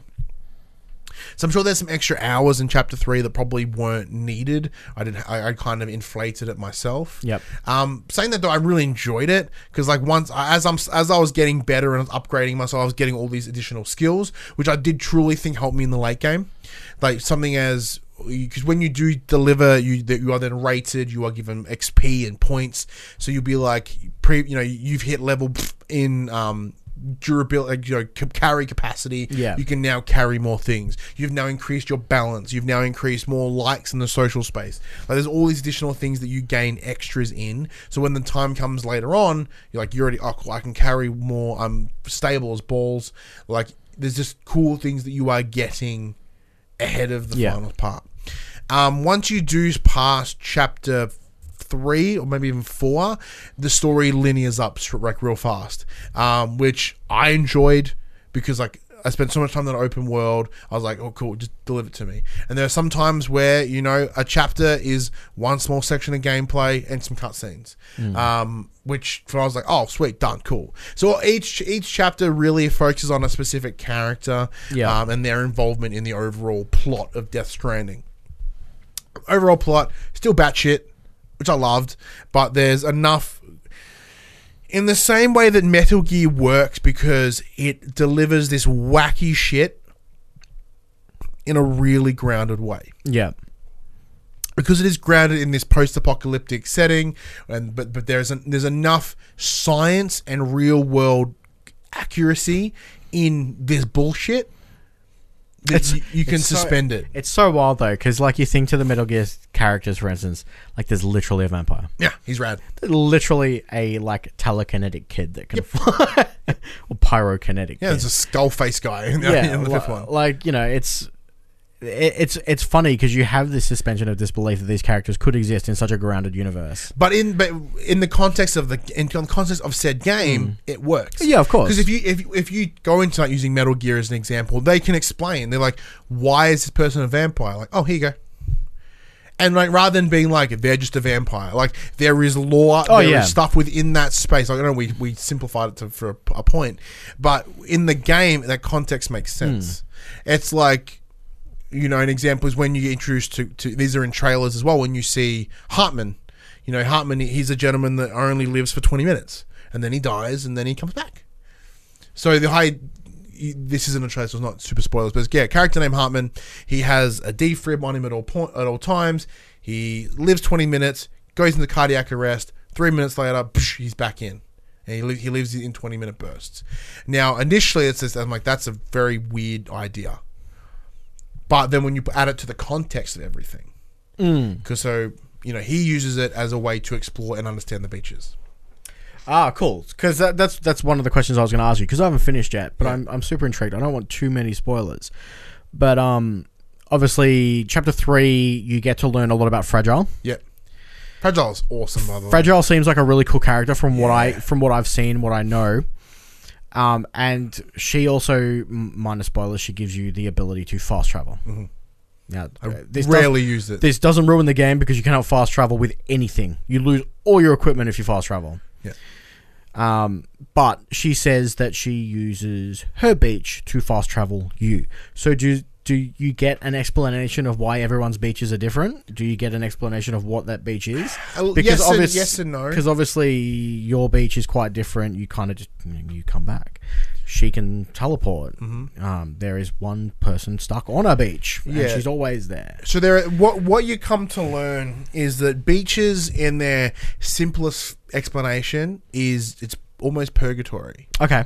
So as in, it's the, the beach is the transition to, to death, and that's the problem that we're facing. Is this, this this beach is leaking into our world, into this world. Hence the death stranding. Death is stranded on Okay. Cool. where we are. We're on the the real world. I have, Right? I have a few follow up questions, but I'll ask you after. Yeah, so as you drift in between them, it's like yeah, you, like whenever you die, you go to you know because he is a repatriate. He when he dies and goes to the beach, he can come back from said beach, hmm. right? Because it's kind of in the middle. Um, now, when, whenever a catastrophic event takes place, numerous people will share the same beach. However, majority of the time, you uh, you will, alone will have a beach. Everyone will have their own version of purgatory, even though majority of it is it, it is a beach, but everyone's beach is different. Like it's not as if you know you get a beach and I get Safeway. Like it doesn't happen. Like it's it's uh, it, it's still within the same setup. Yep. But then some some people can harness that that that that so anyone with dooms can can connect that world between the de- the dying and the living. Okay. That's kind of what they're what that's alluding to, right? Hmm. Um, yeah, because you are semi doomed. That's the point. Like you Yeah. never really die. It's this weird kind of space setup. Um, where's I going with that? Oh yeah, fragile. Like fragile's rad, man. Fragile's so cool, and like she stands a longest way through. And once again, the the big point around Death Stranding is if you watch the trailers, if you watch the gameplay demos, you watch the characters things, it's all out of context Yeah. in the in the best way. So you're watching it, and you watch this clip of Mads, and you're, you know, remember that first clip you see of like uh, Guillermo del Toro holding the babe, holding BB, and then you walk up and you see Mads with all the squad, and you're, you're like, where does this fucking fit? How does this fit into the idea of delivering packages? Because out of context, it's just a cool, cool scene. And whenever you watch, whenever you, if if you were to look back at all those speculation videos and whatnot around those trailers, I guarantee you they are wrong yeah. because with it with, out of context, it's like it opens up to all this crazy stuff. Well, I mean, look at look at some of the, the articles that were written before the game came out. Just on fragile, for instance, Mm. a lot of people were like, "Oh, she's a woman," and they're calling her fragile. This is ridiculous. But then you play the game and you learn that everyone is named after the job that they do. Yes. and she works for the company Fragile, and Yes. that is why she is called Fragile. Yes, but yeah, which there, there's a great sentence that she that she so the. It's lame, but it's, I, I kind of dig it. She's like, you know, I may be I may be fragile, but I'm not fragile. I'm like, yeah, fuck yeah, and then she punches someone in the face. You know, it's just like, yeah, she's so cool. Uh, and like, there's, there's there's so much around each of the individual characters here. So because the gameplay is in its essence so simple and it's a straightforward loop, it's deliver shit there. And like the world is part of that difficulty. It's like get there, try traverse the world. So you're constantly given the roadblocks by the world, which is fine. But the, what compels you to move forward is the story. Yeah. It's in the same way a quote unquote walking simulator will deliver that. It, it's all about the, the story, not the actual gameplay. There's still enough gameplay here to be cool and unique. Um, you know, for the longest time, I spent a lot of it not being violent because that's the best thing about it. I'm Like, there's no need to be violent. You know, if I just dodge, avoid the mules, and I'm all cool. There are missions later that force you to use weaponry, and you can get access to weaponry. Um, but I mean, I was I was the same. I avoided the mules um, until they found me, and then I, you know, I would fight back yeah, and jack all their stuff. I mean, if they're going to steal from me, why not rob them back? But um, yeah, I, I really need to get back into it. Like, Yeah. I must admit, Star Wars honestly pulled me away from this game, Mm. and I wish it didn't. yeah. So yeah, because you, once you get back in, you'll be totally pulled back in because the characters are what is this? Because this is essentially a character story of like eight characters, and that's it. Yeah. So it really focuses like when you go to all these different knots and cities or whatever these distribution centers, it's not about them. Mm. Like they're part of the world, and a lot of them are just cool cameos, which is rad. Um, I really enjoyed actually a couple of them. Um, and then when I, when I went through the credits, there was ones I didn't see. Yeah. I'm like, holy shit, that person's in this, and I haven't found it yet. What the fuck? Mm. Um, so you focus on these main characters. Like each of them get given a good time to shine, and given enough backstory to understand their motivations and who they are. Um, saying that though, because of the nature of what Kojima makes, a lot of it is in cutscenes. A lot of it is exposition dumps. Um, but I like that. Shit. Yeah, I'm fine with that. Like, I love that shit. I love it. So like, um, Dead Man to- gives explanations. That's the one looks like that's the one that's, that's the character model of Guillermo, Guillermo del Toro. It is awesome. He's very cool backstory. Uh, Heartman even is as I said, it's very interesting. Fragile is interesting. Mama, her story is fucking exceptional. Um, like moved me to tears level beautiful story um, heart wrenching but beautiful story um, uh, Mads, who made, made a character called Cliff, he is fucking phenomenal in this. Like, Yeah. it, it's very fascinating because like you only see him in snippets. Yeah, because I've only seen him in the in the like the residual memories Yeah. from. So what happens? It's you know this isn't spoiler. So he gets a cat. He gets a chapter that's all his, and it pieces all those residuals together. oh, awesome. So there's all these things that seem out of context. You're like, what the fuck is the story here? And then one of the final, one of the the back end chapters is just like, here it is. Awesome. Awesome. and you just see it all in it and then like because you kind of left not really knowing or feeling about cliff because you don't know where he sits where he stands yeah. and then towards the yeah so uh, once they start piecing all those memories together you go because you've already seen them you already have a like your connection to them isn't new so when they three thread them together that's where the emotion comes in. It's actually really cool storytelling in that way. So it's like you're given all the pieces of the puzzle, and once you put the puzzle, you start feeling about that puzzle. Yeah. Because like you, normally, if you see something brand new, you've got to process it, then emote towards it. Where here is you're just emoting towards it. so you've definitely decided that you're a Kojima fan, not a Metal Big Gear, time, not just a Metal Gear time. fan. If this is the like I said, this is the things that he's done, and uh, these things are, uh, are brilliant, right? Like even even Metal Gear, going back to Metal Gear for comparison, that is quite exposition heavy. Yeah. When it when it needs to tell you the story, it doesn't shy away from telling you the story. Yeah, and I love that shit. I love that shit Mm. because it's like you know I'm a bit of a movie buff. Sometimes whenever I do get to see movies, and so if, ex, if exposition is done in in, in a, a awesome way, and it's not talking down to you, and it's just passing information, I'm fine with that. I have no issue with that. And because the characters here are, are compelling enough to tell you those stories, it's totally cool. Um, now I. I mean, as, a burp up some lunch, there is a character called you know Die Hardman, He's the gentleman with the mask guy with the yeah. he seems really straightforward um, at the start, and you're just kind of like, all right, you are the guy that tells me where to go, and that's what you're doing. Holy shit, does his character turn? Um, not in a bad way, but just like what you think he's this sort of straight, boring character, and he's not giving you a whole lot. He is. He's essentially. You feel like you are the Preston Dar, you know, of of fucking Fallout. You are just telling me to go to the next settlement. That's all you're doing. You're just like go to the next settlement, bring him, bring him on as part of the Chiral network, whatever, whatever, whatever Yeah. later on when you come to see his like, his connection to the overall story oh my god instant gut wrenching turn like Oh, I'm so going. there's an exact there's there's there is one scene that the, the gentleman whose name I can't remember but I did tweet at him today actually he put a tweet up and I responded to it because I'm like fuck yeah dude like don't be uh yeah something like the, the, status the tweet was essentially along the lines of um oh, you know, Die Hardman can be really annoying, whatever, whatever. I'm like, no, mate, Die Hardman fucking rocks. His name is Tommy Earl Jenkins, and there is one scene that he does with um, with Sam that is just astoundingly delivered.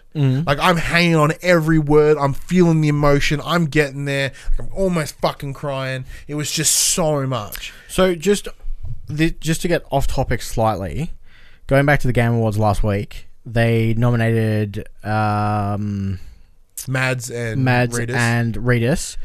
Do you think Reedus is in the? Do you reckon he was a good pick over, say, Cliff or?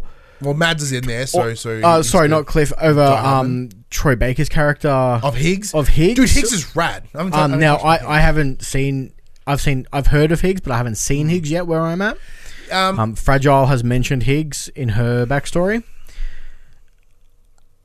but it yeah. So because obviously you play you play as Norman, and he is a very unvoiced character in a lot of ways. Yeah, there is there is a lot of subtlety in the delivery that I really the, that I kind of didn't notice initially, but as you once again as the story unfolds, you start to understand more about the character, and there are yeah maybe a lot of unspoken things that that um, Sam does. Um, which is probably understandable for where it Obviously, works. not saying that his performance wasn't good. Yeah, it was still was, was just, it was still I was certainly just saying, good. would you put someone else in there? Troy Baker is rad in this, but the difficulty here is Troy is always rad. Yeah. and like he's nominated almost every year for, for performances. Hmm. So it's cool to not have him nominated, even though he kind of may have deserved it. If anything, I would have put Die Hardman in there instead, Yep. because it's one of those situations of like you know.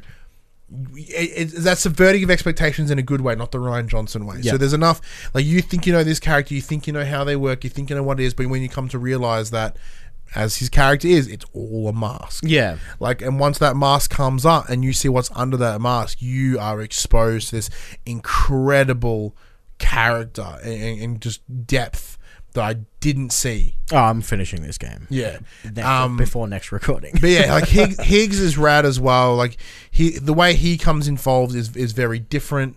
Um, but it's he because he's not the big bad.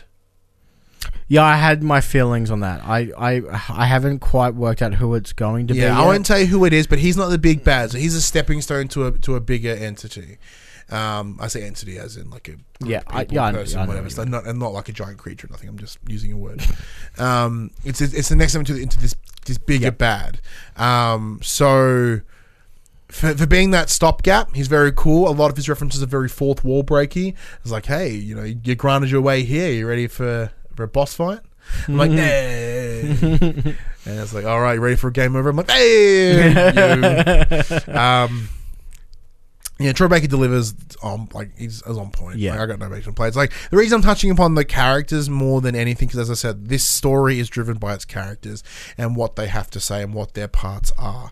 Um, there is there is some, as I said, suspension, uh, not suspension disbelief. There is um, su- subverting your expectations, like as in as the story progresses, where you think the story is going, it kind of does go, but um, in a way that works, and it it does. There are, it's a little bit Metal Geary here and there. So it does kind of have that Kojima left turn at a point where yes, it's very much like- so. Yeah, yeah, yeah. like this you think it's going here, and it goes, huh, and there's one. But the best thing about that, when it goes, huh, you go, oh, and, and then you look back at the journey, the story, you know, the the road that you have taken, and you go, oh, oh, oh, oh, fuck, oh man, because one, of, you know, one of the, one of the points is, you know, I asked you this question, you didn't have an answer. Why is Amelie always on a beach? You only you only ever see her in holograms, and you only ever see her on a beach. Why? You get an answer, Excellent. and it's fucking awesome. Awesome. um, the best thing about Death Stranding for me is because I come into this game with low expectations. I, came in being like, this game is batshit. Um, like from the trailer, once again, out of context, I'm like, this is batshit, but I because there's no connection here, I'm not feeling it. Why is all this happening? These are these seem like a bunch of random, unconnected events or unconnected footage. Where does it come together? Is this just Kojima sniffing his own bumhole? Although part of it may be, I have come to realize that I may enjoy the smell of his bumhole. So the same question you asked me: Would you recommend this game? You, there's a lot of caveats.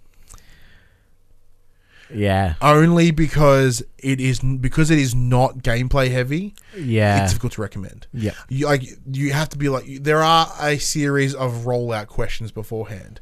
Do you like story? Is sto- you like story being the focus? Do you like you know uh, characters? Do you like expedition dumps? Like you have to ask these series of questions, and if people happen to meet that criteria, you go, yeah, you might enjoy this. Is it in your contender for game of the year? It is my game. Of It is your game of the year. It is my game of the year. And we'll have because we'll have a discussion in a couple of weeks because our last episode of the year is the sixteenth of December. And we'll be having our game our game of the year discussion with you, myself, and Josh. Um, and we'll be just yeah, and I'll have to and I'll defend it again.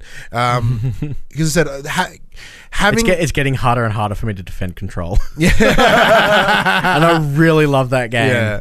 Um, you're having, uh, you know, low expectations and then coming in and delivering it and connecting all the, like all the things that I complained or that I was skeptical about going in, it corrected those those skepticism. It corrected those concerns. Um, was like you know this story's weird. How it all come together? This is how it comes together. I'm like, oh, I love it. How is this? How can the gameplay just be delivering shit? It explains it it makes it better. Like everything about the game kind of corrects itself. Now, are there minor problems? Yeah, probably. Like, the, you know, especially within that, there are some topics of, of conversation in the game that kind of may you debate whether Kojima is the right person to be talking about it. Yep. Especially because there are a lot of women-y things in here. Um, but especially as how Kojima has handled women in the past, with like characters of. Uh, uh, she was in um, Whisper, Who? Whisper from Metal Gear Solid Six. The, the- Five. was it? Was it Silence. Whisper? Silence. Silence. Whisper. Silence. Silence? She was a silent character. Yeah, I think her name was Silence. you Something sure? like that. I don't remember. Whatever her name was in, yeah, you know, the, the idea of her, you know, blah, blah, blah, blah, blah. here. Side note: This game's incredible. Like the exact quote, the quote I'll use is from from our friends over at the Explosion Network. This is the most bisexual game ever, because there's moments where it's like really zooming in on a lady's butt, and then three minutes later, it is right in fucking Norman Reedus' bumhole. Like it is. Like when they when he has a shower and they're all like fantasy shots of him like flexing and while he's washing and like there is just love for the human form here in Yeah. some ways. Like yeah, weird zoom ins on like you know Norman Reedus's you know bits and body parts and his butts and but then it's across the board, which is very cool. Granted, it's a weird line of like, should everyone be sexualized? Like, well, sure, I guess, or maybe not. You know, it's that weird like line, but at least everybody. Yeah. Um. Uh, where was I going with that? I forgot where I was going with that. Oh, brain farted so hard. I have one more. Oh, being, re- well, being recommended. Um, yeah, you got to check this couple of different Yeah. things. Yeah, yeah, coming in with all these different things, all him tackling issues you shouldn't talk about because there is a lot of discussion around here about life and death and and parenthood, um, and and you know being pro life or being pro choice. Part like I said, I, it does touch very heavily on pro life, but at no point did I did it feel that it was like throwing it at you and being like abortions are bad. Because in the context of the world dying is bad. It's this it's this weird sort of setup. But um the the game i ended it with absolute fucking tears in a good way because there was a, a moment that was just um, uh, emotionally satisfying. So i'm sitting on my couch just weeping. Um because it just the la the the last moments as it tied everything together and it was closing things down and it just left me in the best place. All right, I have I have one more question. If you've if you've Yeah. finished, does this game end on a there could be another one? Mm. Does it leave it open for another story to be told in the universe? Well, the Death Stranding isn't resolved. Okay, It is, but it isn't. okay, Um, so there's there's room to share the world, yeah, but there's no. Oh, there is, like there's some things, but I wouldn't be expecting a Death Stranding two anytime soon. okay. I have one more question. I have another question. Do you think we will see some Death Stranding stuff in Horizon Zero Dawn two? Just because of the throwouts that you see in Death Stranding. No. No.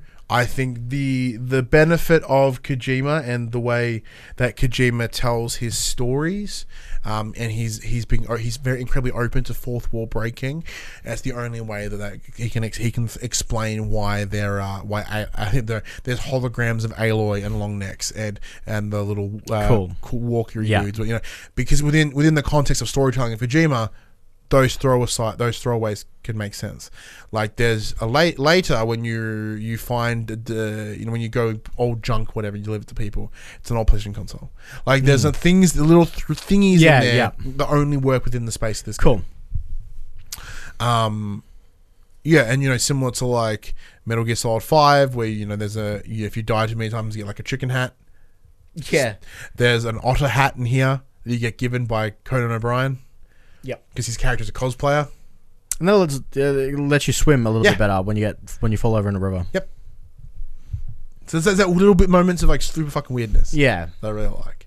The game is so good, absolutely so good. Awesome. But yeah, let me know what you think of Death Stranding because it is very polarizing. Like many people would have loved it, many people would dislike it. I can totally see why people would dislike it, but it's a situation of like I think if you pass a certain point in the game, how can you dislike it? I, okay, sorry. I know I asked you, would you recommend this to someone? You said that obviously there's a lot of point. Would you would you argue for someone to play it because Okay, so if someone was interested in the story and they're like the gameplay doesn't really look like it's going to tickle my fancy, would you argue for them to play the game and to push through to to see the story? Or would you be like the game the the quote unquote gameplay will hold you up too much and you won't enjoy it? Well, because the game, the, the difference here is the gameplay isn't bad. No. Like if the gameplay was bad, then yeah. Like it's it's, it's a game. It's a situation of like if the gameplay was so horrid but the story's really good, I'm like, well, fuck that. Hmm. But the gameplay here is good. It's just simple. And, yeah, and it's, it's not exciting. It's Yeah, it's, it's- you're it's- walking to the next cut scene. Exactly, and it's it's not like you know it's, it's not fast person Twitch based shooting or nothing. There's nothing in it delivering that level of action. Like you get hmm. some shooty stuff later, but the primarily it's walking from A to B with extra shit. Hmm. But the world that they create, it's it's what you want to explore. You want to see things. There's a lot of barren space, but it's not. They've ta- they've taken what would be barren space, if like like uh, No Man's Sky, right? yep. emptiness and there's nothing in there. Nothing of note. It's just fucking space. We're here by having the game be designed around delivering shit through difficult terrain. You are constantly aware of your surroundings in a good way. Yep. Like you're never just traversing over across a wide open fucking field. It's like you know, like because my same argument about about um, Breath of the Wild. There is just moments where it's flat ass nothing. Yeah. And how is that compelling? I it's not. Breath of the Wild is not a good game. Um, but you know, we're here. It's like yes, it's the same idea because similar to Breath of the Wild, there is you know If you can see it, you can go there. you can see it, you can go there. Um, but there's a lot more hurdles here. yeah. Yeah, game's fucking so fucking good. Um, but yeah, so to answer your question a bit bit more directly, yes, I would recommend it to people. Be like, look, push through the gameplay. It it is um, repetitive. It's simple, but you there are ways you can make it enjoyable. Like if you like like managementy sort of things, you can manage how you deliver your stuff. Um, if you like great sort of environments, you can work around that. Yeah. You'll find ways, and it's cool to traverse the world. Like granted, once, Yes, Crispy Biscuit, you did just hear that Breath of the Wild is a big game. To be fair, only he thinks that. part of it, part of it is correct. Part of it, I just like saying shit people. Like the game is fine. Like I, I it's, it's not a ten. It, I, it, I, I will argue that it is not. I a agree 10. that it's not a 10, but it is. I enjoyed it. Yeah. Um, Not a Zelda game, though. Yeah, maybe that's probably. uh, but yeah, there's enough. There's enough there to bring people to bring people going. I think. Awesome. All right, that's enough about uh, Death Stranding and Star Wars Jedi Fallen. Let's take a look at the games that are coming out this week. And there's a very long episode of man. Everybody, I think Josh. I'm the worst. Dude, I think most of our episodes have been two hours. A lot. It's Josh. Josh keeps me in check. I could talk for fucking ever. He's the one that keeps because he's the one that You, has the you news. saying I'm an enabler? Yeah, you're totally enabling my ability to talk forever. Jumps on plane to Melbourne. I'm coming right. I'll, I'll talk at the end of the show because we'll have a chat post show. But um, I'll argue my points about Breath of the Wild. Yeah, because you enable me and be like, I just want to fucking talk. I'm like, I just want to talk too. But where Josh keeps it structured because he brings the news, he keeps it straightforward, and he, he's the man with the plan. I must admit, Josh doesn't write essays for his news stories. Yeah, he dot points. I copy him because I'm lazy and I do it just before I copy and paste directly from somewhere. All right, this, this is the section we call "Coming to the Players." We tell you about what games are coming out this week, in case you're like myself and you started just finishing up games the rest of the year. Because our backlogs aren't huge. That's true. already. So these are the games coming for December 3, 2019. Now, as always, this is the American drop, so not everything will release here in Australia, maybe not on the same day. Ancestors, the Humankind Odyssey, PS4 Digital, out on the 6th of December. Hey, good thing about that one. Arise, a simple story, PS4 Digital. This is the one that we saw in the last state of play. Yep. Uh, so set out set out on an emotional journey through the bittersweet lives of two people where memories come alive and time bends to your will. Lose yourself in moments of happiness and overcome every hardship as you relive your life's story. A story of joy and sorrow, a simple story. What an awesome write up. I want to play the fuck out of that game. Big Pharma, PS4 Digital, out on the 5th. Big Pharma is a part business sim, part logistics puzzle. It's one thing to work in the lab perfecting new formulas, but converting the sciencey stuff into cold hard cash means bringing an engineering and business mind into the, into the problem. Factory space is expensive, and those fancy new uh, agglom- agglomerators and centrifuges don't always slot nicely together. It's essentially a big old uh, uh, simmy style game. I I was like the name Big Pharma makes me chuckle. Your head. That's good. Blair Witch, PS4 Digital. Uh, inspired by the cinematic lore. lo- Uh, there's a couple of games here that are really worth highlighting. Inspired by the cinematic lore of the Blair Witch, uh, experience a new story-driven, uh, story-driven psychological horror game that studies your reactions to fear and stress. Uh, with just your loyal dog Bullet by your side, navigate your way through a cursed forest that warps and distorts both time and space. Stand against the horrors of the Blair Witch and the decaying sanity of a man burdened by his past. Did you play this on Xbox? I did play it on Xbox. Was it fucking awesome? That was horrible. Oh. Uh, just a shout out to Crispy. It's farmer as in P H A R, not not farmer as in farming. Yeah, pharma as in pharmaceutical. Yeah. Yeah, if it was Big Pharma as a big farming game, you damn right you that'd be game of my year. Big Daddy Betson would be all over. Big that. Daddy Betson is already hard for that game.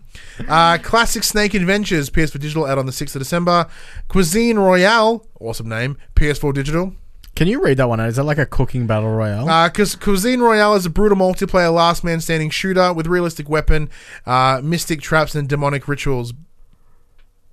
Draw bloody mystic seals or conjure uh, or conduct ancient rituals to heal to heal allies, slow down enemies, set numerous traps, summon uh, zombies, and more. what does that have anything to do with cuisine? No idea. That is cuisine, right? C U I S I N E. Yeah, no, that's definitely cuisine. That's why I'm like, is it kind of like, um, like cooking mama, but battle royale? That'd be awesome. like- Why haven't done that? uh, EarthNight, PS4 Digital. Fightin' Fight'N Rage, PS4 Digital. Uh, Hatsune Miku VR, no, we have to get this. PS5, PSVR Digital out on the 6th of June. No. uh, Hero Land, PS4 Digital and Retail. Immortal Planet, PS4 Digital out on the 6th of, uh, 6th of December. Jigsaw Solace, PS4 Digital. Uh, Sagaya, Scarlet Grace, Ambitions, PS4 Digital. Uh, Simulacra, PS4 Digital. The picture isn't really, is kind of image. Uh, it's freaky because there's a weird smiling person in the background. Uh, oh, this is interesting. Simula, uh, Simulacra, Simulacra, Simulacra. Simulacra is an interactive FMV horror game that ex- about exploring a missing woman's phone. From the creators of SARA is Missing, which is another cool phone game where she's putting someone's phone, recover lost files, piece, uh, piece back corrupted data, and retrace her final steps. Find her before it's too late. That sounds rad. Uh, sk- uh, Ski Jumping Pro VR. Space Blaze PS4 Digital out on the 5th. Uh, Stardust Odyssey PSVR Digital. Uh, Star Ocean First Departure R PS4 Digital out on the 5th. Uh, Tools Up PS4 Digital. Uh, Tools Up is an exciting party co-op, uh, letting you test your renovation and teamwork skills. Paint walls, tear off wallpaper, and, and move couches against the clock. That sounds awesome. Home renovation has ever has never been so much fun. Now I actually saw this on the um, uh, key applying website. I'll have to try now. Tracks PS4 Digital out on the second. Uh, Where the water tastes like wine. PS4 Digital out on the second. Winter sports games. PS4 PS4 PS4 Digital out on the fifth. Uh, Wizards of Brandel PS4 PS Vita Digital cross buy, and that is it. Standouts. Fuck if I know. Simple story, I guess. That's probably the one that kind of jumps out to me the most. Uh, I might give Tools Up a look at because I think I can get a code for it. Uh, there's there's some interesting things in there. Nothing too uh, staggeringly amazing, however. Anything jump out at you? No. Sorry, no, not really. I apologize, man. Not my like. Blair, Blair Witch was, uh, it just, I don't know, it didn't didn't sit well with me. I played it for like four hours and went, this is kind of boring. You Game Pass it? Yeah. Oh, of course on Game Pass. then. Yeah, Okay, cool. it is on Game Pass. So I sort of have Game Pass anymore. I did cancel my thing, but you know, what can you do? That brings us to the end of this week's episode of For the Players. This PlayStation conversation happened eh, on a Monday morning at 8 a.m. on your podcast services, 9 a.m. on those YouTubes. And we should mention, if you do listen to the show and you do like what we have to say, please go tell your friends. Uh, leave, leave us a, you know, a star rating, comment below saying this PlayStation show is awesome. And the things, it helps us. We have been charting a lot more recently, which is cool. We keep cracking the top 200, which is the top 200 is not a lot, but the amount of gaming podcasts that are out there, I'm very happy to make the top 200 Yeah, here do in the, Australia. the like, sub, like, subscribe, click my bell. Yeah, like, subscribe, notification. You can uh, what is it? Notification squad. I fucking hate that shit. But yeah, if you do, you know, if you do like that, and you also want to enjoy our other show, Young and the Wrestlers, uh, you can do that by liking and subscribing here. It immensely Um, helps. It does help a lot because we're in the middle of altering Young the Wrestlers a little bit again. Just kind of, we're really trying to hone what we want to do. So that's all well and good. But if you want to join that wrestling conversation, uh, nope. If you want to join that PlayStation conversation, head over to facebook.com slash group slash the pop Twitter, Discord, all those links are in the description below. Harass me on Twitter. I, I, I'm on Twitter all the time, just talking shit. So I'd love for you guys to come hang out and chat with me. Uh, if you want to enjoy the conversation as it happens, just like Paul has, just like Crispy has, head over to patreon.com slash the pop culturist. We support us at any dollar though. You get yourself a nice little sneaky link where you can watch us record this show live. Uh, if you want to support us in a more, in a more one-off fashion, head over to popculturist.com slash shopping buy shirts and other assorted shit with our logos on it. We are also on a Twitch at twitch.tv slash the pop culturist. Fuck to find out what I'm going to stream this week. That's Thursday. It's Sunday right now. I don't think I'm that far ahead. I don't know. I keep forgetting that you stream Thursdays now, not Wednesdays. Yeah, Wednesday's wrestling day, but that so that may oh no, that will still say, no, that will still say the same Because even if we change how young and the rest is going to work, that would still be the same day. That's fine. Uh, pretty much it. Thanks again, Max, Anytime. filling in for Josh. So we will have you uh, at least until the 16th. Yep. Because then we'll go, then we're going on our probably a couple weeks off over the Christmas New Year break. Because fuck if I, I did that break, I did that break hard. Um, and then I'm having a kid a week the week later, so I super need that break. yes, yes, you do. if So- Josh isn't back. Hopefully, Josh comes back. He's had about what a month off now, almost two months off. Now? Well, this is the fifth week in a row for yeah, me. yeah, so I'm um, just over a month off, which is very cool. I'm very keen to have him back. I do miss him. We've seen we've caught up a couple times since, but I would like to come back and do the show with him. It, it's it's it's fun. You and I, the dynamic is fucking rad too. don't get me wrong, but it's a different dynamic. Yeah, Josh and I.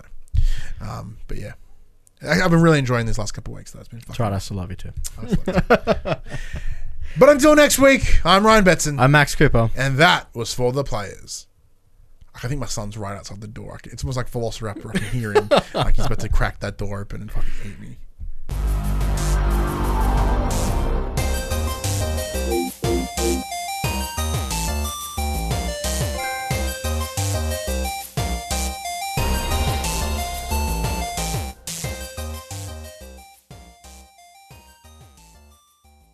For the players, the Pop Culturist PlayStation podcast is fan supported at patreon.com slash the Pop.